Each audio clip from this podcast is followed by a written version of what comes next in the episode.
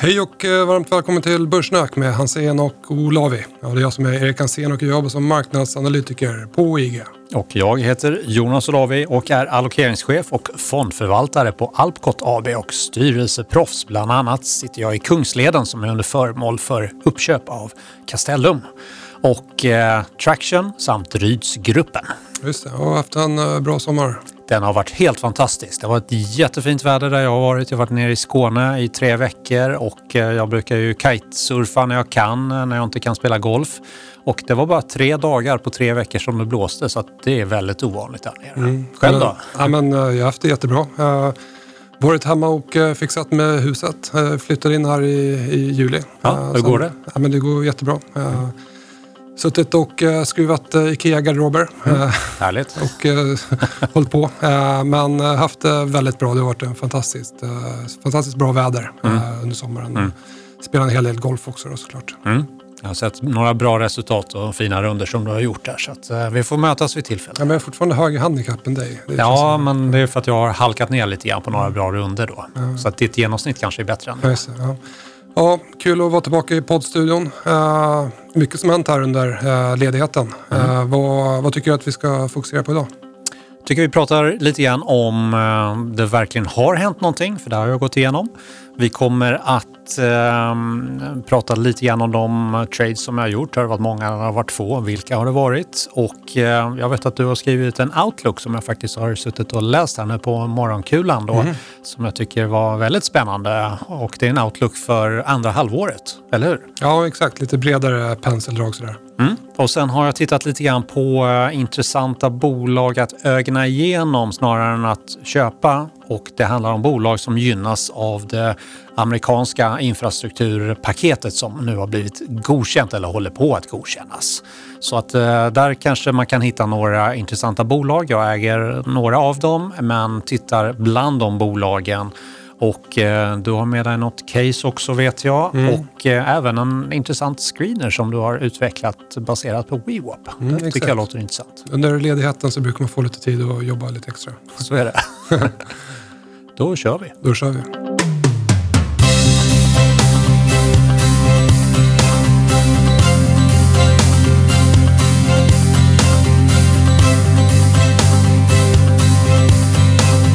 Börssnack med Hansén och Olavi. Ja, aktiemarknaden har fortsatt trenda uppåt om man kollar på de breda globala indexen, S&P 500, OMXS30 och så vidare. Mm. Uh, låg uh, volatil upptrend. Uh, ja. Kanske inte hänt så jättemycket på indexnivå. Nej, men däremot noterat att det är plus. Det är lite ovanligt att augusti, det är ju inte slut än, men mm. att det är plus i augusti. Och det har varit ganska stora skift under just den månaden. Nu är det ju lite plus och eh, precis som du säger så har ju marknaderna fortsatt tugga vidare och framförallt då svenska nordiska börser har ju gått bra och bättre än till exempel amerikanska som ju mm. också då i och för sig då noterar eh, all time highs och, och ser ju fortsatt ganska starka ut. Då. Mm. Men eh, ja, kanske inte förvånandes. Vi har ju väntat bra rapporter också och det har ju varit en väldigt bra rapportsäsong då i form av eh, utfall och i utfall jämfört med förväntningarna. Så generellt sett så har bolagen slagit marknadens eh, förhoppningar men ibland så har det inte räckt till mm. utan aktierna har gått ner istället. Mm. Jag tycker att i inledningen av eh, rapportperioden så var det fler aktier som inte riktigt orkade dra på, på sina rapporter. Men sen här liksom i slutet av rapportperioden så tycker jag ändå många eh, positiva rapportreaktioner. Mm. Uh, om man kollar på, på lite statistik uh, så var det, uh, om man kollar på large cap-bolagen på Stockholmsbörsen så var 70 procent av bolagen som slog vinstförväntningarna. Mm, det är högt. Ja, och det kan ställas i relation till kvartalet innan som låg på 58 procent. och totalt då bland large cap-bolagen så är det 54 procent av bolagen som har stigit under sin rapportdag. Eh, så att det, är en majoritet av bolagen som, som har stigit på sina rapporter trots att marknaden har kommit upp en bra bit här senaste kvartalen. Då. Eh, mm. Så det, det, är fortsatt eh, väldigt starkt.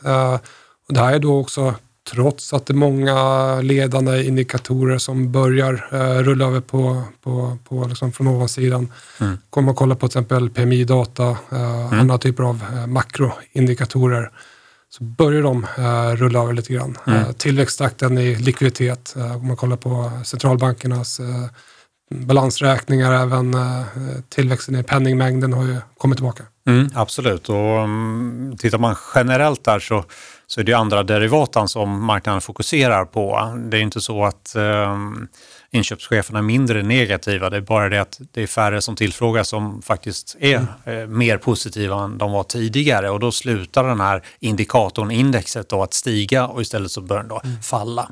Och det kan man ju dra en parallell då till um, PMI, BNP, i viss mån bolagen också som ju flera av dem går mot rekordår vad gäller intjäning eh, om man tittar på bolagsvinster och så vidare. Många har ju guidat ganska starkt för Q3.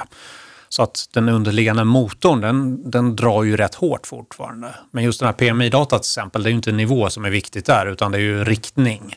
Så det här kanske är då liksom sluttampen på den här uppgångsfasen. Jag vet inte hur du ställer dig till ett sånt påstående.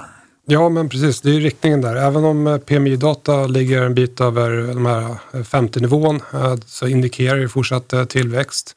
Både i industrisektorn men även servicesektorn och servicesektorn pekar väl fortsatt upp i, i många regioner, inte minst i Europa mm. om jag minns rätt där. Men den har också laggat lite grann. Det är ju industri-PMI som, som ligger lite, lite före mm. just tjänstesektorn. Men om man kollar på just hur det ser ut eh, som cykelmässigt så vi är inne i en bullmarknad sedan 2009 eh, som jag definierar mm. Och vi är väl inne i den här slutfasen eh, nu då. Mm. Eh, och jag kan prata lite grann mer om det sen när vi går igenom min outlook för, för H2. Eh, men tecken på att vi är inne i slutfasen det är att vi har stigande eh, inflation, stigande råvarupriser. Vi har en hög nivå av spekulation där ute mm. yttrar sig bland annat i kryptovalutor och sådana här äh, meme stocks i USA och så vidare. SPAC-bolagen SPAC och så vidare. Och så vidare.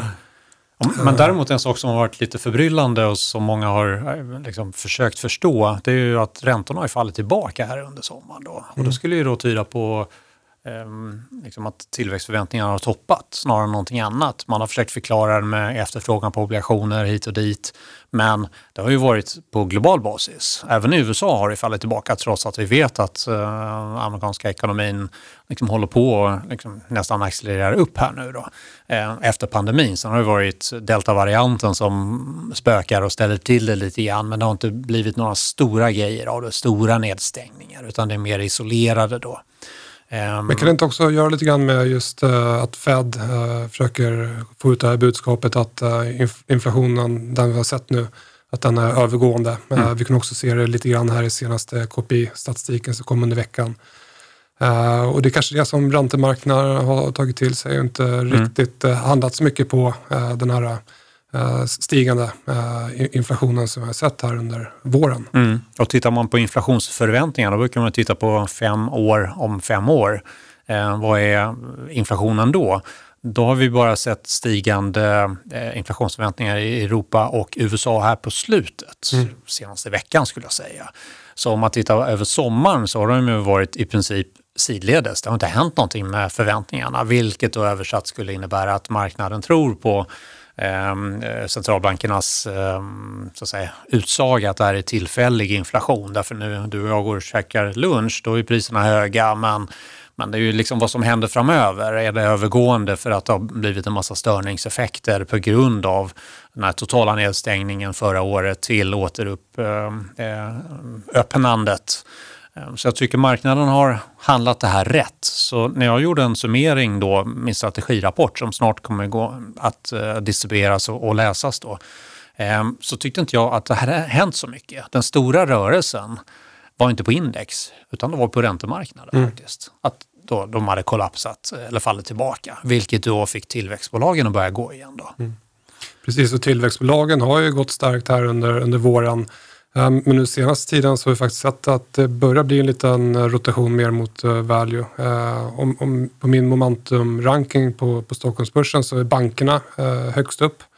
Även i USA så är financials gått väldigt starkt. Och financials är till och med den största sektorn nu i momentum-ETFer mm. som vi pratade om här i, i, mm. innan sommaren. Mm.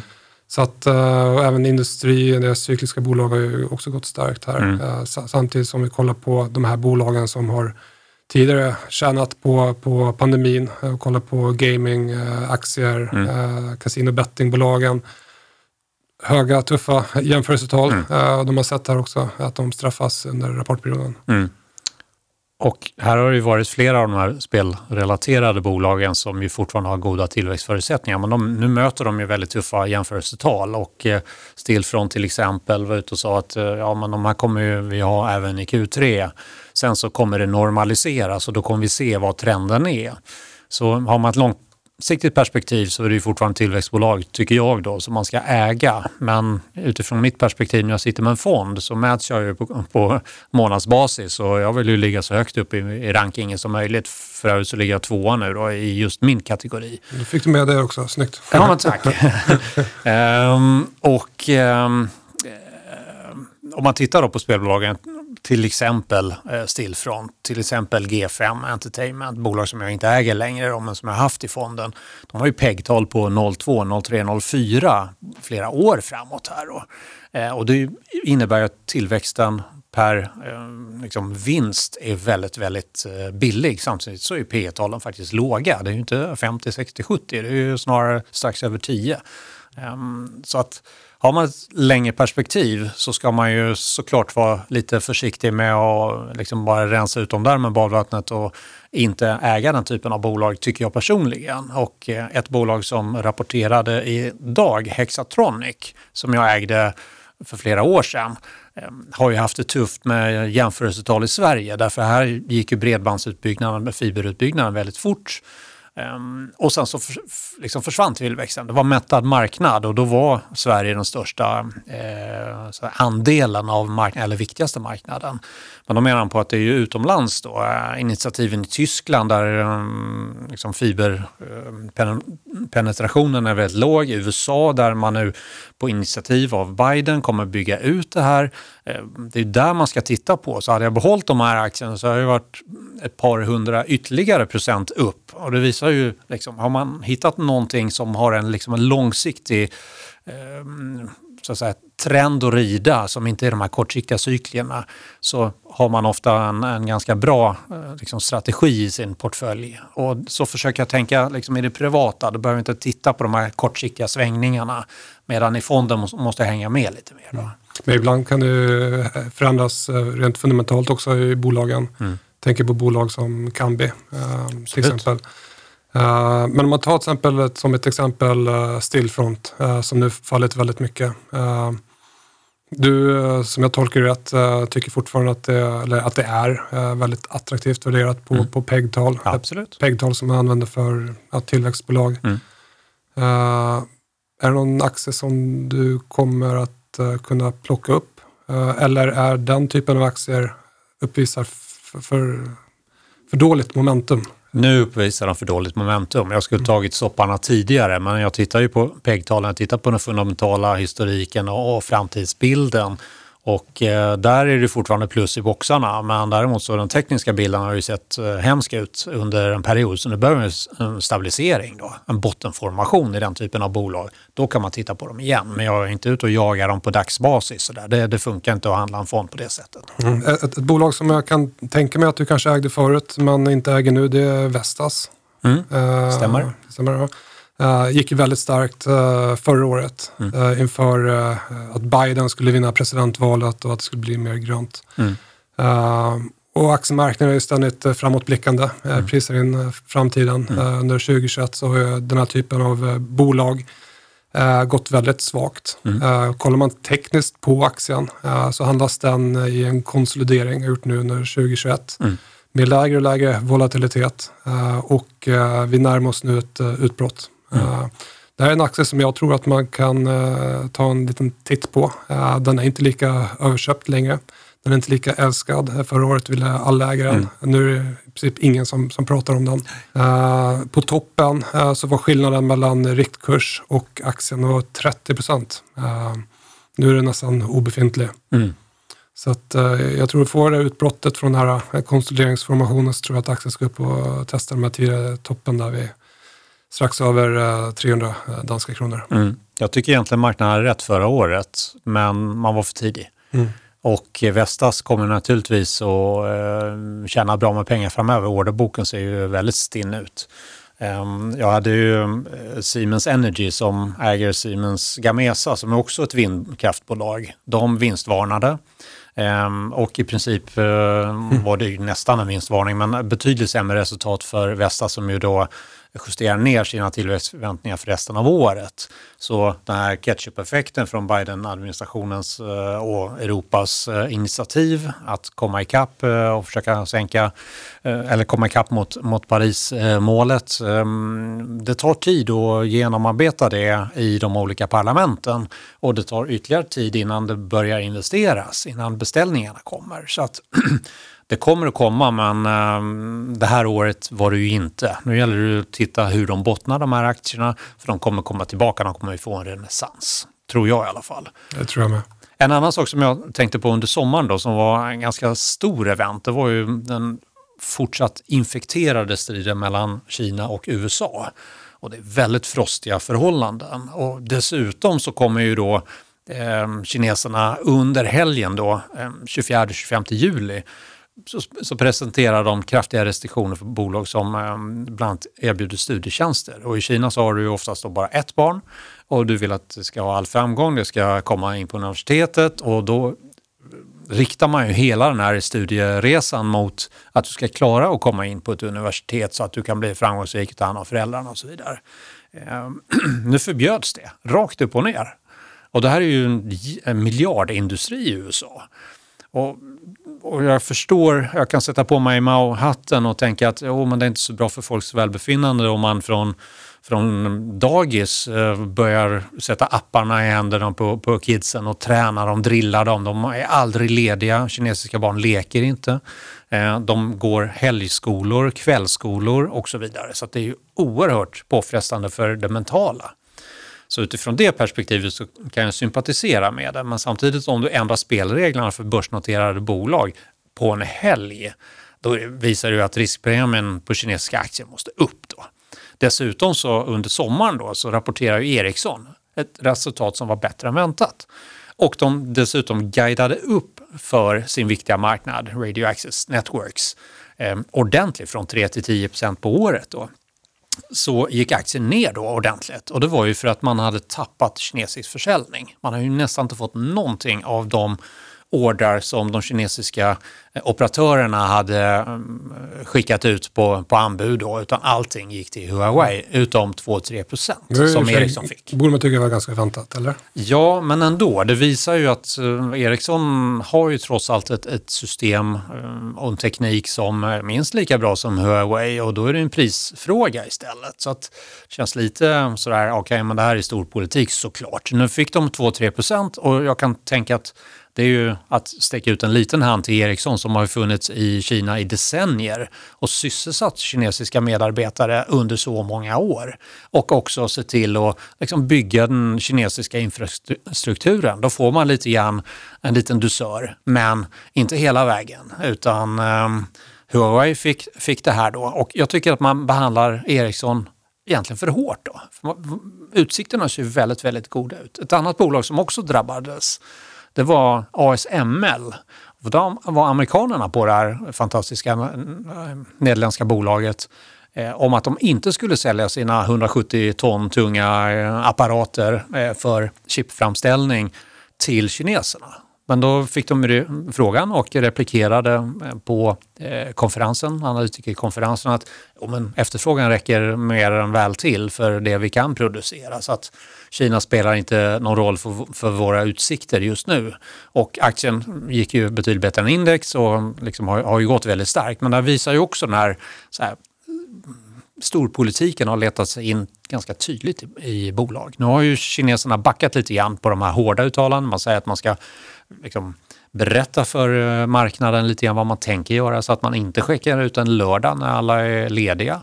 Ehm, vi får se, men jag tror att ehm, vi, vi, vi, kommer få se en högre riskpremie, det vill säga du behöver ha mer betalt för att våga investera i kinesiska aktier. En instans som är bra på att förbereda marknaden och eh, bra i sin kommunikation, det är Federal Reserve. Ja, det är Eh, alla ledamöter i princip. Eh, för de har ju varit ute här nu senaste tiden och börjar, det känns som att de börjar förbereda marknaden på någonting som ska komma ske. Mm. Jag kallar det testballonger.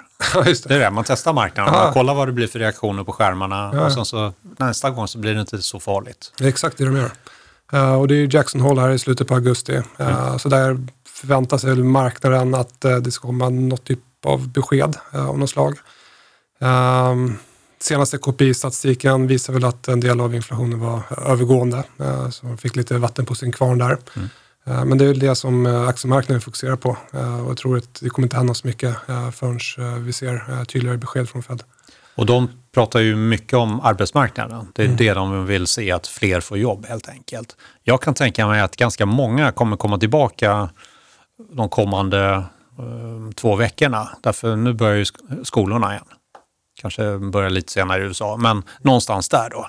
Och har man gått hemma och tagit emot statligt stöd och nej, jag orkar inte jobba, jag får lite mer till och med genom att vara arbetslös då och få det här stödet, så tror jag att man kommer komma tillbaka till hösten när man satt ungarna i skolan igen. Så att jag tror att arbetsmarknadssiffrorna faktiskt kommer bli ganska starka den närmaste tiden. Och det skulle ju liksom jobba lite grann emot Fed då, alltså som har försökt liksom dämpa förväntningarna att vi kommer dra tillbaka stöden. Och de var ju ute i somras och sa att vi kommer fortsätta med nollräntan, den ligger mellan 0 och 0,25 och fortsätta med stöden då på 130 miljarder per månad som de köper obligationer för då. Eh, Och det kommer fortsätta ett tag till. Så jag är nog inne på din tes där att det blir nog inte så dramatiskt vad gäller Jackson Hole. Men man kommer prata om att, jo vi pratar om att tapera, men vi har inget så meddelande till marknaden just nu. Inte, känns det rimligt? Ja, det känns rimligt. Det känns, inte som att det, det känns nästan som att det kommer bli lite grann av ett icke-event. Ja, Eh, som det ofta brukar så bli, ofta som det alltid är. eh, tyvärr. Uh, man haussar upp sig inför eh, olika event så händer ingenting. Men uh, apropå likviditet och centralbanker, eh, och vi kan ju prata lite grann om, jag skrev en eh, outlook här för eh, H2 eh, 2021, uh, skickade ut i morse till, till kunderna. Eh, och lägg också till en länk i poddbeskrivningen så att man kan ladda ner pdf-en där och läsa inom den.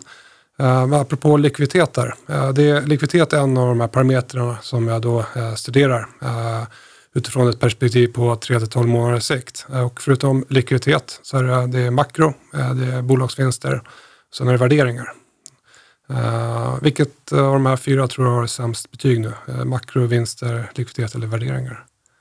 Jag tror värderingar har ganska dåligt betyg för Ja, att värderingar är höga.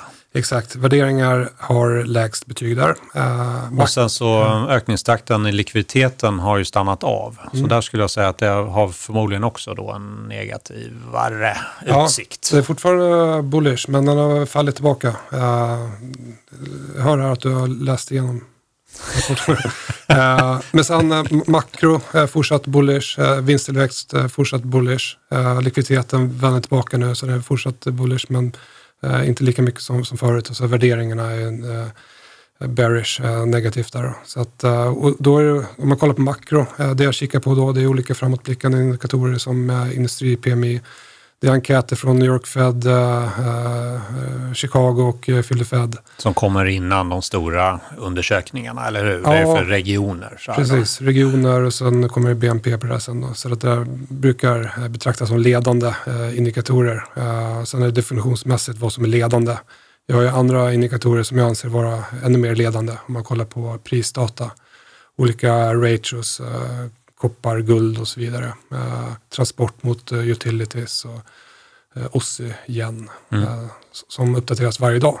Tittar du på Li Keqiang-indexet, kinesiska indexet, Nej, faktiskt inte. som är järnvägstransporter, Mm. eh, elproduktion och efterfrågan på krediter. Just det. De har vänt ner. Och den kinesiska kreditimpulsen har vänt ner och är Mm. negativ nu. Så den borde ju också vara med liksom i, i aggregatet, tänker jag, Mm. på det, den bild som du mm. Mm. plockar fram där. Nu har man ju fått göra lite grann på centralbanksfronten att eh, hjälpa bolagen, eller ba via bankerna då, man har eh, minskat reservkraven och, gjort lite så, men, men indikatorerna är fortfarande på väg ner, vilket ju då i den här inflationspajen, den här bakelsen, skulle väga negativt framöver då, vilket då ger vatten på kvarnen för Fed till exempel som säger att det här är övergående därför att om, om kreditimpulsen är negativ i Kina då köper de färre råvaror då. Just det. Och en råvaruobservation innan du fortsätter då, Ja. det är timmerpriset. Vad har hänt där? Det varit rakt ner. Kollaps. Vad är Eh, din tolkning? Men det gick ju upp eh, som en sol ner som en pannkaka. Eller säger? Ja, jo, Ja. visst. Nej, men det var ju en pa- parabolisk eh, trend uppåt. Eh, nu har det kollapsat eh, tillbaka. Eh, jag är inte jätteinsatt i just eh, den marknaden. Eh, förutom att jag, jag ser vad som händer. Och vi ser nu en väldigt stor divergens mellan S&P 500 och eh, timmerpriset. Mm. Någonting som man brukar se också när vi får lite svagare period på börsen. Men en annan ledande indikator också, det är ju faktiskt leveransjätten Fedex. Mm. Även UPS brukar också en ledande indikator för just för världsekonomin. Eh, vi får ju de här datapunkterna för världsekonomi och makro eh, veckovis eller månadsvis. Men aktier handlas ju, eh, man kan, kan ju se data helt gratis uppdaterad varje dag. Mm. och där ser vi att i årstakt så har Fedex vänt ner. Det brukar också leda ISM-data, inköpschefsindex i Mm. USA. Mm. Så också så en negativ signal. Men eh, hur som helst, eh, det jag tänkte prata om var just eh, utsikterna för just eh, börsen där på 3-12 månaders sikt. Och just nu så de indikerar fortsatt eh, en gynnsam eh, miljö för aktiemarknaden. Men just eh, tillväxttakten börjar ju avta. Det är lite grann eh, får en känsla av peak growth. Mm. Eh, vissa eh, vinstförväntningar, om man kollar på tillväxten, börjar vända ner. Eh, samtidigt som PMI-data vänder ner. Eh, vi ser mycket divergenser i olika så här medellångsiktiga sentimentsindikatorer, även momentum och eh, så kallade intermarkets. Om man kollar på olika typer av råvaror och volatilitet. Eh, vi ser så klassiska risk eh, Kolla på koppar, guld. Brukar kolla på oss igen, Russell 2000, småbolagen i USA som brukar vända ner innan. High beta mot eh, low volatility, vänd tillbaka. Eh, Dow Jones transportindex mot utilities, vänd tillbaka. Ehm, För småbolag i USA har ju gått svagt medan stora bolag har gått starkt. I Sverige är det tvärtom. Då har ju småbolag gått bra och stora bolag gått sämre. mm, I Sverige är det mycket byggfastigheter i small cap index. Eh, dynamiken ser lite annorlunda ut i USA där. då. Fastigheter har gått väldigt starkt i år och i sommar, Ja, inte exakt. minst. Då. Så att det kan ju vara en förklaring. Då. Precis, men eh, en annan sak där. Eh, ett, en, någonting vi ofta brukar se också i slutskedet av en eh, längre bull market är att mega och large cap brukar överprestera och det är det vi ser i USA. Mm. Det är just tech, det är large me- Just det. mega Ja, som, som, överpresterar. Ehm, men eh, någonting också som jag hade med i, i eh, outlooken där, jag skrev lite grann om, eh, vi har olika cykler i, i, marknaden. Jag skrev bland annat om att vi har en sjuårscykel som har varit eh, väldigt eh, robust de senaste 50 åren. Och det innebär att börsen brukar toppa ungefär var sjunde år. Eh, Om vi då kollar tillbaka, hade en topp eh, 1966, 1973, eh, 1980, 1987, 1994, eh, 2000, sen 2007, eh, sen hade vi en 2014. eh, Så är det frågan då, ja, 2022 blir, blir nästa eh, tidsfönster för, för en sån topp. Mm. Eh, och när det kommer till cykler, vi har ju den här sjuårscykeln, vi har också eh, presidentcykel på fyra år. Ofta får vi en topp i marknaden också var, var fjärde år. Eh, och sen har vi en decenniumcykel. Om man kollar på industriproduktion och liknande indikatorer så brukar de toppa och bottna var, var Vad är förklaringen till att det blir cykler? Cykler, eh, just de här cyklerna så har jag ingen eh, vettig rationell förklaring bakom då. Eh, Och det är så det ofta är. Det finns mycket mönster där ute. Eller i och för sig pre- presidentcykeln kan man vara enklare att förklara. Mm. Som presidenten har incitament att elda på ekonomin inför valen och så vidare. Eh, Men sjuårscykeln har jag ingen förklaring till. Eh, Och det är samma sätt, jag menar, att kolla på till exempel att börsen går ju betydligt mycket starkare under vinterhalvåret.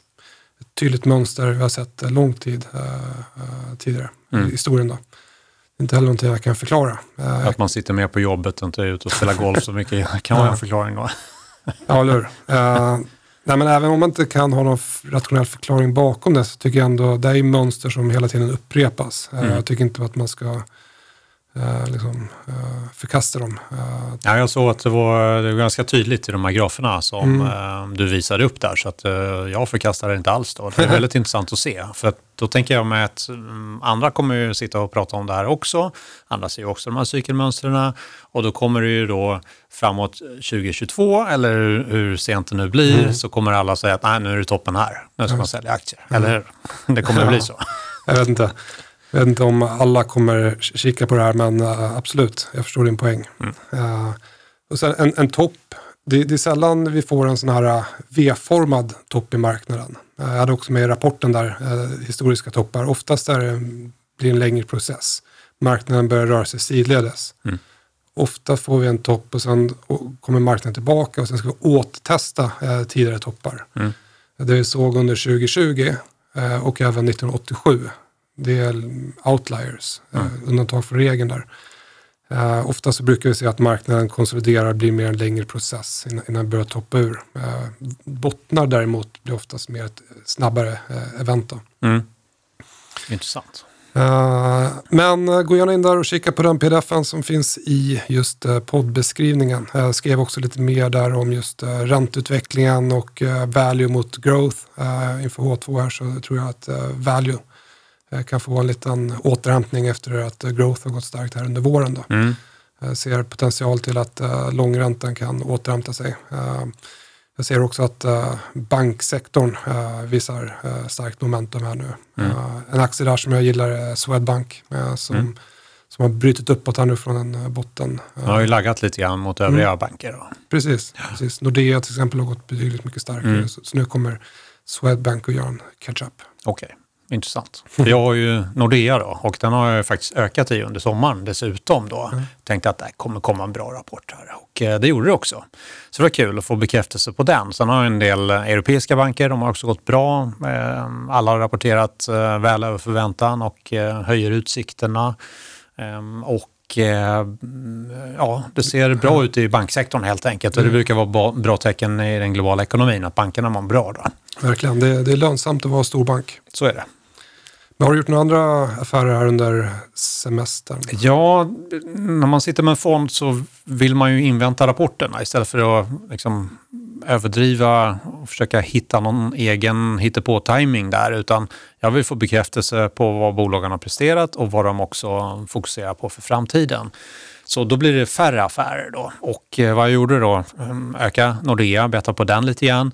Ehm, öka Nobia, har ökat Soytech, men jag har då sålt eh, större delen av Siemens Energy som ju kom med vinstvarningen via, det var inte de egentligen då, men deras eh, dotterbolag eh, Gamesa, Siemens Gamesa som vinstvarnar för eh, svaga vindar, vindar det här året.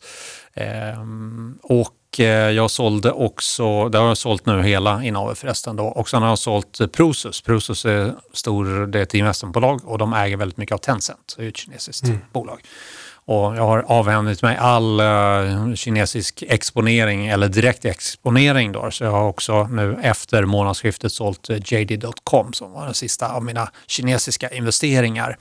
Jag har köpt um, AdLife som jag tyckte bottnade till där snyggt och fint och uh, jag tycker fortfarande rörelsen ser hälsosam ut. Så där eh, passar jag på i en stark aktie som jag inte har hunnit med tidigare. Och eh, det är så jag sitter och tittar nu på starka bolag som rekylerar. Kan vara att de kanske inte nådde upp på eh, rapporten, så tar det en liten tid tills liksom de svaga händerna, om man ska raljera, har sålt av aktien och börjat titta på annat och hittar ju bolaget eller aktien sin st- stabilitet igen då. Ehm, och jag har också sålt GF, 5 Entertainment och så har jag köpt ett amerikanskt bolag som man kanske inte kan tänka är ett bolag för, för, eh, som är så lätthittat och det är Technoglas. Technoglas är ett um, bolag som jobbar med precis vad det låter som, um, glas. Och det är en uh, stor spelare i USA som um, gör stora projekt när man glasar in hela byggnader. Och det här är ett ESG-case, hävdar jag, därför man har bland annat tempererade glas som sänker energiförbrukningen. Ehm, och eh, vi har ju Inwido som kämpar på här i Sverige och ehm, försöker ta sig utomlands också. Eh, och kommer säkert gå jättebra. Technoglass jobbar i princip då på amerikansk marknad med stora projekt och är väldigt lönsamt. Jag tyckte det var lite kul också i och med att jag sitter i Rydsgruppen eh, där som ju äger planglasdelen i eh, Ryds. Ehm, så hittade jag ett bolag som, som eh, liksom adderar värde. Aktien är väldigt fladdrig. Så det är ingenting för dem um, som um, så att säga, köp och behåll, men otroligt optimistisk um, ledning och tummen upp från alla analytiker och krossar förväntningarna och har goda framtidsutsikter till attraktiva nyckeltal. Så den plockade jag in då. Ett annat bolag som jag tittar på vid sidan men som jag inte har köpt. Jag tänkte bara säga det här, ja? glassigt bolag. Exakt. ding, ding. 031. Jättedåligt. Ett annat bolag som jag tittat på, eller blänkt på, det är um, Musti. Och då tänkte jag på dig lite grann som är um, mm. hundägare. Det Must, finns. Ja, det är finskt mm. bolag, men de äger ju eh, bland annat då Djurmagasinet, eh, bland andra här i Sverige och har nordisk eh, profil. De kom in svagare än väntat, men bra i absoluta termer och aktien ser lite sådär småspännande ut. Den är nere och studsar på 200 mm. dagars glidande medelvärde och skulle kanske kunna jobba på uppåt och jag vet att eh, ni hundägare, jag har själv varit hundägare en gång i tiden, så behandlar man sina djur som familjemedlemmar och köper bra mat och bra med prylar och så. Och man är inte speciellt känslig för eh, priset heller. Nej. Är det, stämmer det? Ja, man kollar inte så mycket prislappen där när man köper saker. Det, det, så är det nog. Ja, det, så att Musti kan vara ett bolag att titta på. Men ja. Eh, jag har inte köpt den och eh, jag vet inte om jag kommer köpa den. Ehm, jag berättar inte vad jag gör innan såklart då. Eh, ja, men det är lite grann vad som har hänt här under, under sommaren. Då. Ja, intressant. Ja, men du är ändå transparent med vad du gör i fonden. Det är trevligt. Uh, Sinch är ett bolag som uh, jag tycker ser intressant ut. Uh, kom med en stark rapport, steg på rapporten, mm. rusade. Uh, Finns med i fonden. Okej. Okay. och det som hänt nu senaste veckan, som jag tycker är intressant, det är att nu har Sinch rört sig sidledes, ganska små rörelser. och när en aktie ger en stark impuls, stiger på rapporter, så han rör sig sidledes för att vädra ut lite grann av överköptas. Så är det ett eh, positivt beteendemönster. Så att nu har aktien bitit sig fast här. Det är ett intervall under eh, större delen av 2021 eh, där aktien rört sig sidledes. Mm. Nu biter sig fast i toppen av det här intervallet. Och det tolkar jag som att den samlar kraft för att uh, bryta uppåt. Yes! Hoppas på det. ja, jag ser faktiskt liknande mönster i Electrolux. Um, yes! Hoppas den också den finns också med i fonden. Uh, MSAB uh, tycker jag också ser intressant ut. Uh, Microsystemation. Mm. Uh, kriminalteknologi. Då. Uh, aktien bröt ut i samband med Q1-rapporten. Uh, steg kraftigt där, bröt upp från klassisk bottenformation. Så nu återtestar den den här utbrottsnivån. Eh, det är också en eh, sammanfaller med en Fibonacci-nivå där. Eh, och aktien är nu kortsiktigt översåld. Så rent tekniskt så tycker jag att MSAB också är ett spännande case. Mm. Bolag som jag sett figurera med anledning av Bidens infrastrukturpaket tänkte jag nämna mm. några av också då. Och det här är bolag som har fjärrat upp här efter att eh, beslutet har eh, kommit marknaden till handa. Och eh, de det, där, bolag... det, där, paketet har ju varit fram och tillbaka nu ja. en lång tid. Har marknaden handlat på det tidigare eller kommer det liksom ny? Jag skulle säga att det är förhoppningar um, i samband med uh, när Biden då uh, liksom framstod som en möjlig vinnare ja. i presidentvalet. Då börjar den här typen av um, aktier gå. Men det var ju också beroende på att eh, Trump, han ville ju också iscensätta ett infrastrukturprogram så att de har ju haft liksom medvind oavsett utgång då. Mm. Men sen så föll de tillbaka när inte så mycket hände. Det var lite eh, här, diskussioner, hur mycket ska det bli och så mm. vidare. Men nu de senaste dagarna har de skjutit upp då. Jag nämner några namn och jag kommer lägga ut dem på Twitter också så får man själv gå in och läsa på om de här bolagen då. Eh, Vulcan Materials, Vulcan Materials alltså. Martin Marietta Materials. Ehm, Summit Materials, låter som det är material alltihopa. Det är det förmodligen också. Ehm, vad har vi mer? Vi har på bygg eh, och konstruktion så finns ett bolag som heter H och E Equipment Services. Det finns ett bolag som är um, resten av Hertz som är biluthyrning, mm. men nu är det uthyrning av maskiner. Och uh, då heter de HERC, H-E-R-C Holdings, har också fjärrat upp här, ser tekniskt sett bra ut. Um, United Rentals som ju också hyr ut maskiner. De ser inte så, eller jag kommer inte nu ihåg exakt hur den ser ut då. Um, Caterpillar som jag äger i fonden har också fått en renässans efter att ha gått svagt här ett par månader.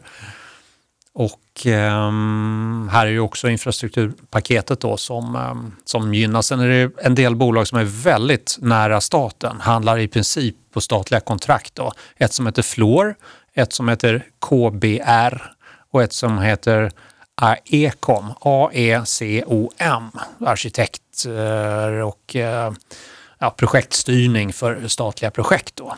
Och sen nämns också elbilar. Där kommer jag inte gå in eh, speciellt djupt för de ser inte något vidare ut. Och eh, även elbils eh, elektrifiering, alltså laddstolpar och annat. Det finns det flera bolag i USA, ChargePoint, Blink, Freyr, eh, Microvast och QuantumScape. Men de ser inget vidare ut heller. Däremot ett bolag som vi har i Sverige som har samma tema ser väldigt bra ut och det är Garo som har gått som uh, mm. tusan här då. Jag vet inte om det är köpvärt, jag har den inte i fonden men skulle gärna haft den. Laddstolparna? Ja, precis. Mm. Det är ju inte hela Garo, men en uh, viktig anledning till den ljusa uh, aktiekursen här. Uh, upp nästan 20 procent idag. Ja, bra rapport. Och sen så fordonssensorer, det handlar ju om um, självkörande bilar som man också tror kommer att gynnas. Då I USA så finns det Velodyne, Lidar, Luminar och Microvision. Ingen av dem ser något vidare ut, men vi har faktiskt ett bolag som har LIDAR-system eh, som en del av produktfloran. Vet du vilket det är? Det är ett stort eh, teknikbolag. Nej. Det är Hexagon. Ja.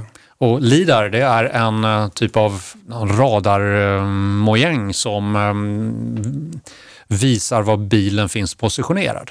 Så det använder man ju såklart då i uh, självkörande bilar. Mm. Så där fanns lite grann, jag lägger ut uh, namnen om man inte hängde med här, alltså får man backa och uh, spela upp det igen då. Kan man, kan man att, själv titta om man ja. är intresserad. Kan man säga att Skanska finns med på det temat lite grann eller?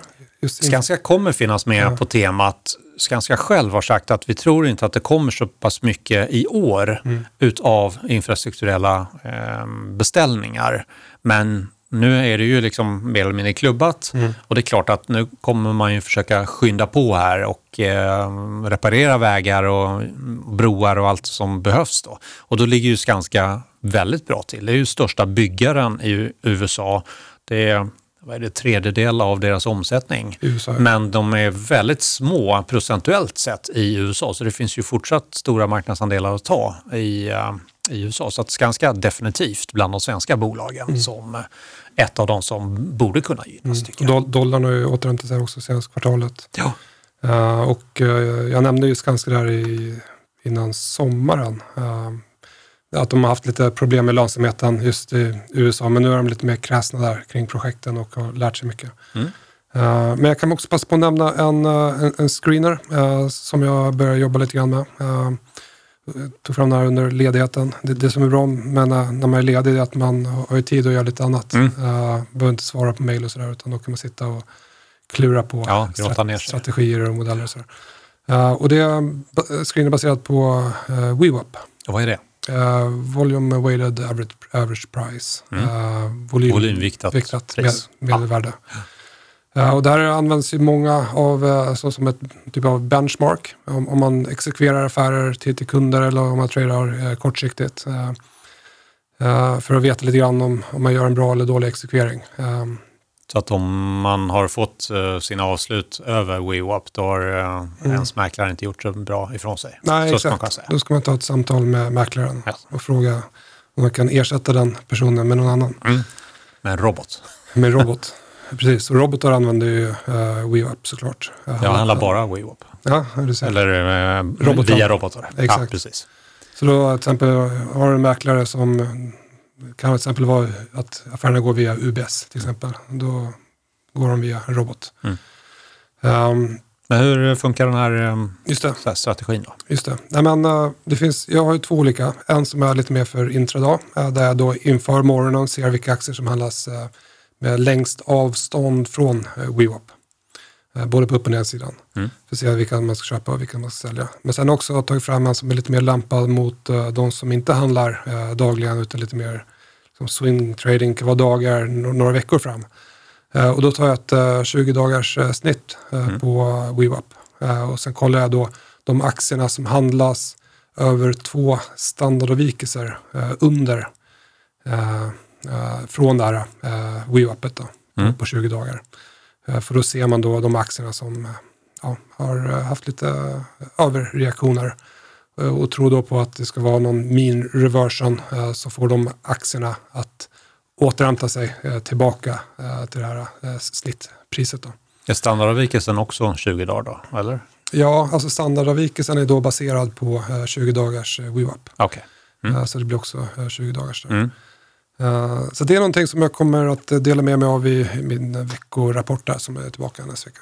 Låter väldigt intressant. Jag hade ju mycket nytta av din observation där till att korta ner RSI-längden till till exempel två eller tre Ja, för att få de här mm, bra entry-lägena. ja. Och eh, där skulle det mycket väl kunna vara en eh, sådan som också kan hjälpa till att förbättra entry och exit-lägen. Ja, väldigt spännande. Verkligen. Det är verkligen. fantastiskt bra. Det gäller att använda lite saker som kanske inte alla andra använder. Mm. Någonting som, som är lite unikt för att få en liten edge i marknaden. Ja, tycker jag låter väldigt bra. Ja, har du någonting mer på agendan eller ska vi runda av? Vi rundar av. Vad har vi pratat om idag? Vi har pratat om lite allmänt om aktiemarknaden, vad som hänt här under sommaren. Uh, rapportperioden har varit helt klart uh, godkänd. Mm. Uh, börjar lite halvsvagt, uh, men sen är det många av bolagen som lyckades stiga på sina rapporter och jag tycker att bankerna visar att det är fortsatt lönsamt att vara storbank. Jag tycker att Swedbank ser intressant ut där. Mm.